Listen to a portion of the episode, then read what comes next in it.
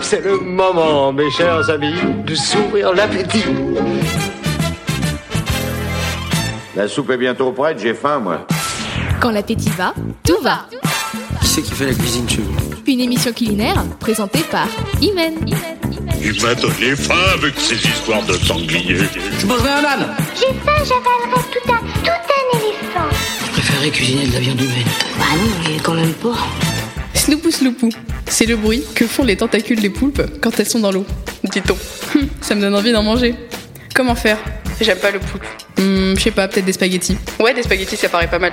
Avec quoi comme sauce Hum, Une sauce qu'on fait pas souvent, la rabiata. En plus, ça pique, j'aime bien. Du coup, pour faire de la sauce à la rabiata pour des spaghettis, il vous faut 500 grammes de spaghettis. Enfin, pour 500 grammes de spaghettis, il vous faut. Tu comprends.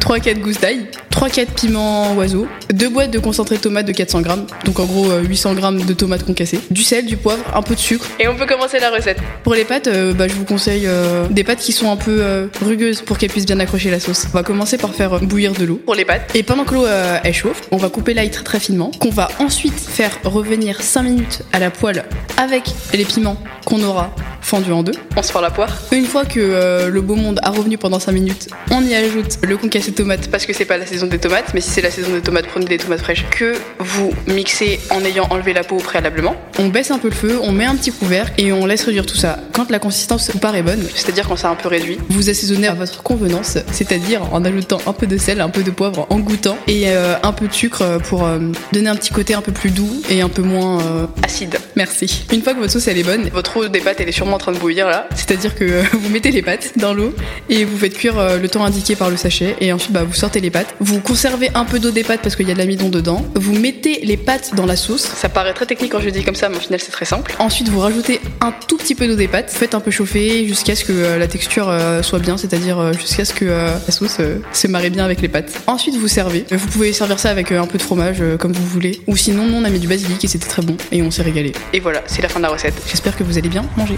Bisous. Nous pouvons commencer à manger. Ah À manger Non, oui Radio Tridim. Radio Tridim. Tree Dim Radio.